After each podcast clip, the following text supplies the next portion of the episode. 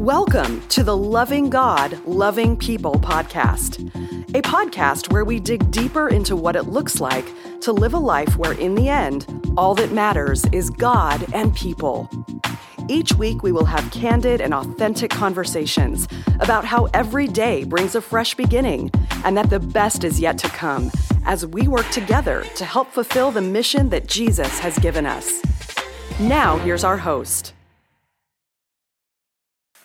Well, hey, everybody. I'm Robert, sitting here with Chad, and we're doing a podcast, and we are in a brand new series. It is the Christmas series, and every year, Jesus is born in a manger. And every year it's the same story, but we got to find a new way to tell the story. So, Chad, what's our approach this year? It's hard. People don't understand. It's difficult being a pastor, you know. It's hard being you. Like, come on, throw me a bone here. It's Christmas again. The story's still the same, and they said that last year. Well, no kidding, right? Can't change it. It's the same deal every time. Can't thicken the plot anymore. Throw in some new characters, try and spice it up a little bit. It's still the story. Well, I will say, first sermon out of the gate. My guess is I said some things nobody ever thought about or heard before, because some of it I'd never thought about or heard before. And, you know, I have read the story a few times. So series is called Something Greater.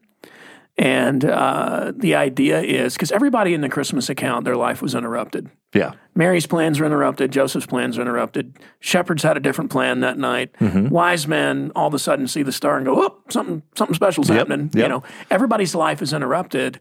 And yet all of those interruptions were actually an invitation to something greater. Yeah. And I think right now, in the year 2020, right, everybody's going, I can't wait for 2021. And I'm thinking to myself, 2021 might look at 2020 and go, hey, man, hold my beer. Let me show you what nothing. I got. Yeah. Like it's like we have this idea that, you know, the clock's going to kick over and then all of a sudden everything's back to normal. And that's just not reality. But here's what we know. Everybody's lives have been interrupted this year, no doubt. Mm-hmm.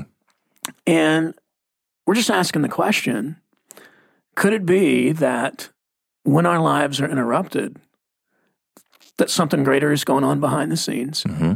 And those interruptions might be an invitation to something greater. If we'll just remember that God is actually sovereign, God is in control of whoever is in control. Mm-hmm. And no matter what happens, I mean, we know the end of the story. We win, so we can be confident and calm in the midst of craziness. But those interruptions are oftentimes invitations to something better. And we need to see them as such instead of freaking out. Yeah, because we hate interruptions. We hate, hey, I had plans. I had big plans for this year. I was supposed to travel. Lindsay and I had our 15-year anniversary. We hate being interrupted, and we do assume it's always all bad. There's a guy I like listening to. His name's Jocko Willink.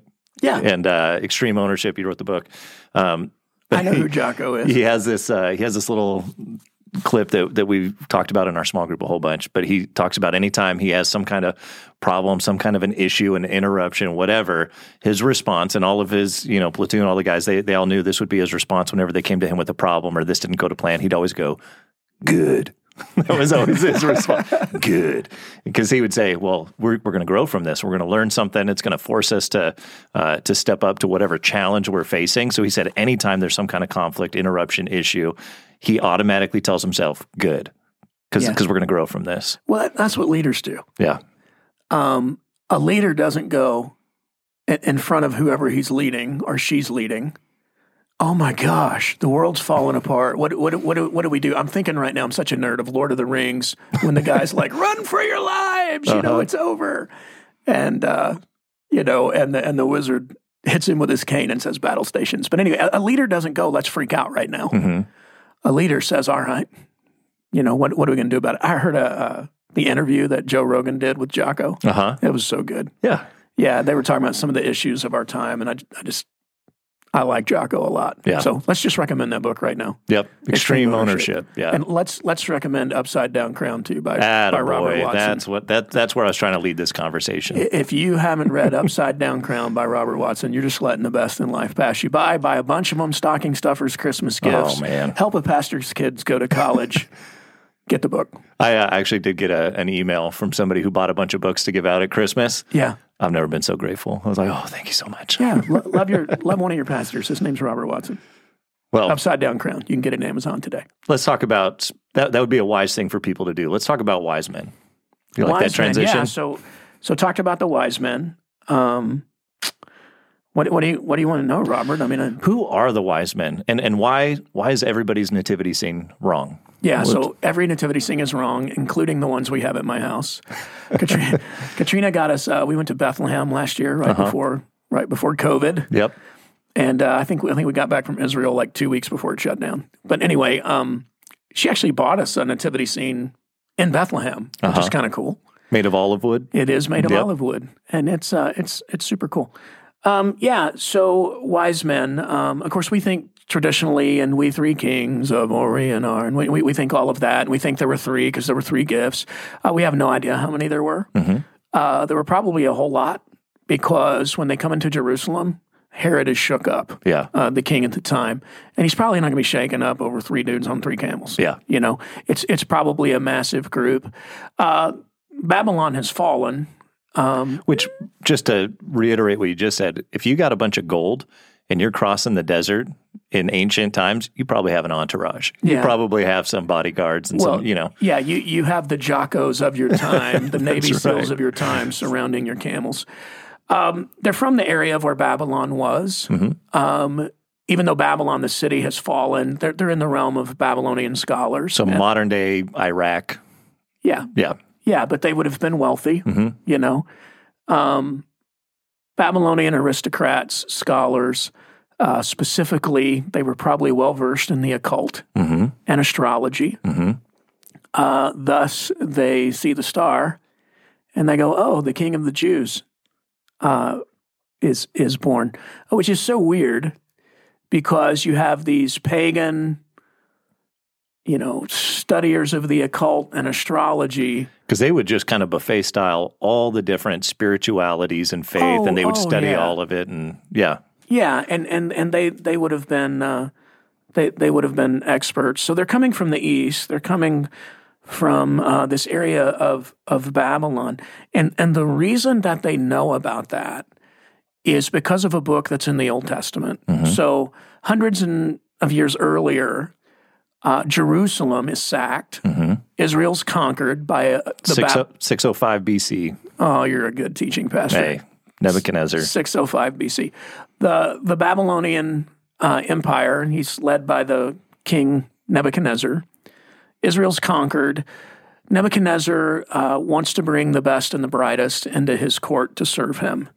And so he would have done that with girls and women. The pretty, you know, he probably had a beauty pageant and the best of the Jewish ladies would have been brought into his court, his harem.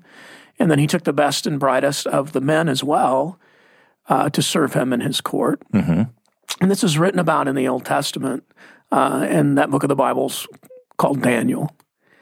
And Daniel is the account of these Jewish men, specifically Daniel, but also his friends, who are brought into the court of Nebuchadnezzar, and in the midst of this massive interruption, we're talking about interruptions, in the midst of this massive interruption, they follow God, and they really change an empire. And you fast forward hundreds of years, and now you have these Babylonian astrologists coming to see the king of the Jews. Well, where did they get that? Well, they got that from Daniel way back when, because Daniel was made to study astrology and the occult. Mm-hmm. Yeah, to talk about the interruption, I mean, we talk about, man, my vacation plans got interrupted. Their hometown, the holiest site that they have, everything in Jerusalem destroyed. They're taken captive. Most likely the guys were made eunuchs. I mean, this is, I don't think we can overstate interruption in this story. And their names are changed, their identities changed. I mean, they're forced into a lifestyle and a culture that is so anti everything that they've been raised on, and yet Daniel grows in all this influence with people. Yeah, so we're going to do a series on Daniel in January and February. Super excited about it. But just a kind of an introduction, because the wise men are connected to Daniel. That's what that's about, which obviously also lets us know again the Bible's legitimate. Yep. There's 300 plus prophecies about the coming Christ, coming Messiah. In Matthew chapter 2, where the wise men show up, 3 prophecies are hit. Yeah. Messiah would be born in Bethlehem. He would come out of Egypt. And there would be weeping in Ramah. Mm-hmm. And all of that, go back and listen to the sermon if you missed it. But all of that is right there. But yeah, massive interruption. So Daniel, you know, we think about the book of Daniel if you went to Sunday school, you know, and we think Shadrach, Meshach, and Abednego, which were Daniel's friends, and the fiery furnace. We think about Daniel in the lion's den, which, by the way, that didn't happen until he was in his 80s. Mm-hmm. He's always portrayed as like, you know, a young guy with the lions or whatever. He was an old dude. They probably had to help him down into that den. Well, maybe the lions were old and the false teeth of the lion, you know, I don't know. But we think of it as this adventure story. Mm-hmm. And we can even believe this myth that, oh, if you follow God, the lions won't eat you. And yet history is full of Christians being fed to lions, mm-hmm. right? So that was a one-off. Yep. That was an exception, not the norm. The book even Shadrach, Meshach, and Abednego, it's hey, God could save us, but even if he doesn't, like, we're not going to bow down. Yeah, you know, it's a he might or he might not. Well, reality is they don't think they're going to live through that. Yeah. Right? But the point of the book of Daniel is how do we follow God in a godless culture? Mm-hmm. I mean, when you read it through that historical lens, that's what the book's about. And then these miracles and the prophecies, okay, that's additions to a mm-hmm. really cool historical account. But Daniel is a missionary in a foreign land, serving a godless king in Babylon. And the Bible considers Babylon to really be the personification of evil. Yeah, that's right. Because it's talked about in Revelation. It's symbolic of everything anti-Christ, essentially, everything evil. Anti-God yep. is there in Babylon, which is why it's mentioned in Revelation, even though Babylon had fallen, you know, hundreds of years earlier. So to your point, so Daniel, what does the name Daniel mean, teaching pastor? It means God is my judge. God is my judge. So L, mm-hmm, right? L. Think Hebrew language. Mm-hmm. Elohim. And they change his name to Belshazzar, which really means, if you put it in modern English, like Prince of Satan. Yeah. And yet, how offensive is that name change? Yeah. Yeah. And then they take him and they make him study, you know, Babylonian education mm-hmm. now, not Jewish education. So we're going to study Satanism. We're going to study the occult, and we're going to study astrology. And yet, yeah. Hey, I know you grew up, Chad. We're gonna name you Lucifer. Moving on forward, exactly, you know, like right. Okay, that's pretty offensive. That's exactly right. And yet, God uses all that. Mm-hmm. And what's fascinating about Daniel, and perhaps we'll just go here in our day and time because people are freaking out about different things. What's fascinating about Daniel? There are moments when he draws a line in the sand. Mm-hmm. You're not going to keep me from praying, mm-hmm. right? There are moments when Shadrach, Meshach, and Abednego, you know, they draw a line and I'm not going to bow down. Yep. And yet Daniel doesn't protest the name change. Yeah. Daniel doesn't protest the study of the occult and astrology. God actually uses that mm-hmm. to the extent that hundreds of years later, the wise men who are astrologists are putting that together with the Jewish faith that Daniel would have wrote about. Yep. He put the two together, and then now they're on their way to worship Jesus. God is in control of who's in control. Mm-hmm. And I think you and I, American Christianity at large, we have this idea when it comes to our faith, we either need to fight or we need to flee. And we like pick one of those two options, and neither one is right. Mm-hmm. I'm gonna say something right now that I hope bothers a lot of you because you believe a lie. God never taught us to fight for our faith. That is an American idea mm-hmm. in modern Christianity. It's nowhere in the scriptures. God taught us to live faithfully. Mm-hmm. Those are two different things. We represent our faith by living it out, mm-hmm. not for fighting a culture war. That is nowhere in Scripture. And I think a lot of times maybe we're practicing a pseudo-Christian, Americanized cultural thing mm-hmm. that has nothing to do with Scripture. So the Bible doesn't actually teach us to fight for the faith. It teaches us to persevere in our faith. It teaches us to contend in the faith. But that's about living faithfully. Mm-hmm. That's not about fighting a culture war. And the good fight's more about unity. It's more about us being united as a church and being focused on the mission, which the mission is, you know, go to all people, make disciples, baptize them. That's the mission. That's what's been given to us. Help people meet, know, follow Jesus. Well, Daniel right? Belshazzar now, and Shadrach, Meshach, and Abednego could have took the posture of martyr, but they don't. They take the posture of missionary. The problem with the gift of martyrdom, it's the gift you only get to use one time, right? So, but I think in American Christianity right now, there is a subset, not everybody, but there's a subset. You're thinking you're a martyr. And you're going, oh my gosh, what happened, you know, Christian nation. And it happens every election cycle, by the way. And you're freaking out about all that. Let me just help you. There is no need to freak out. What's fascinating is people will, why are you so afraid? I'm like, I'm not the one afraid in this conversation. People are afraid right now of one or two things. They're afraid of a virus or they're afraid of losing their freedom. I'm neither one. What I'm saying is, as pastor and leader of Sun Valley, I just trying to be faithful and help all of us be faithful. Yeah. I don't need to fight a cultural war. What we all need to do is just follow Jesus and let him take care of it. Yep. Which means we don't have the posture of a martyr. Oh my gosh, I'm dying, or cultural, whatever. Don't worry about that. We have the posture of missionary. Yeah.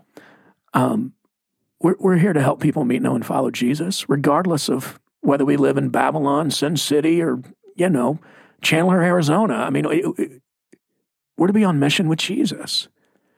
And I think right now, because of the interruption of the world and because of our various fears, we're freaking out in the moment and forgetting to just be faithful to the mission.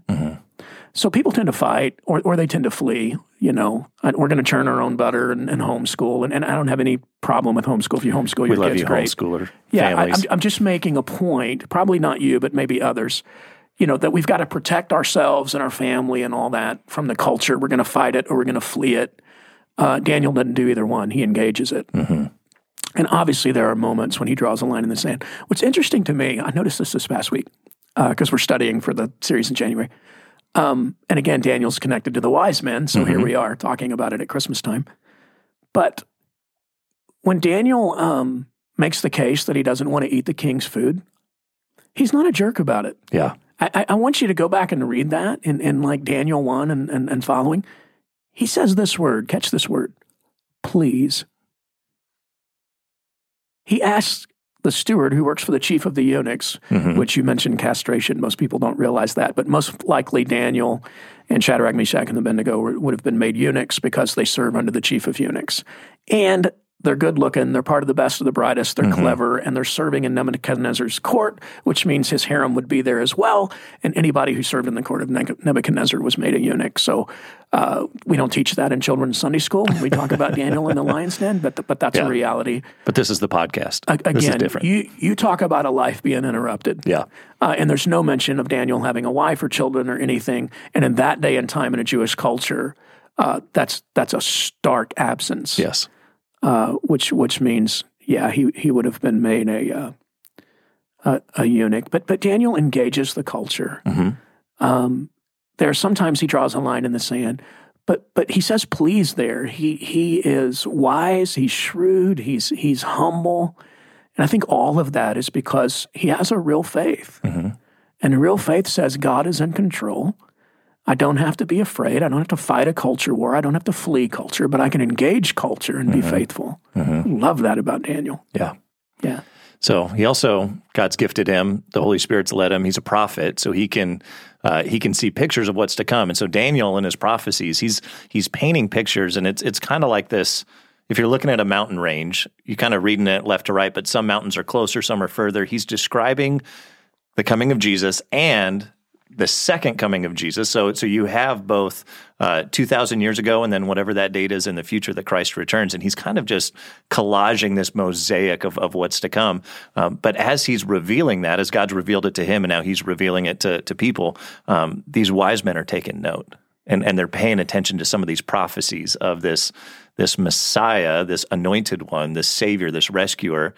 And that's why we have wise men showing up on our nativity scenes, even though it's a little early for that in the nativity scenes. But yeah, and when you read the passage, it says after Jesus was born, it says they come into the house. It doesn't say the stable.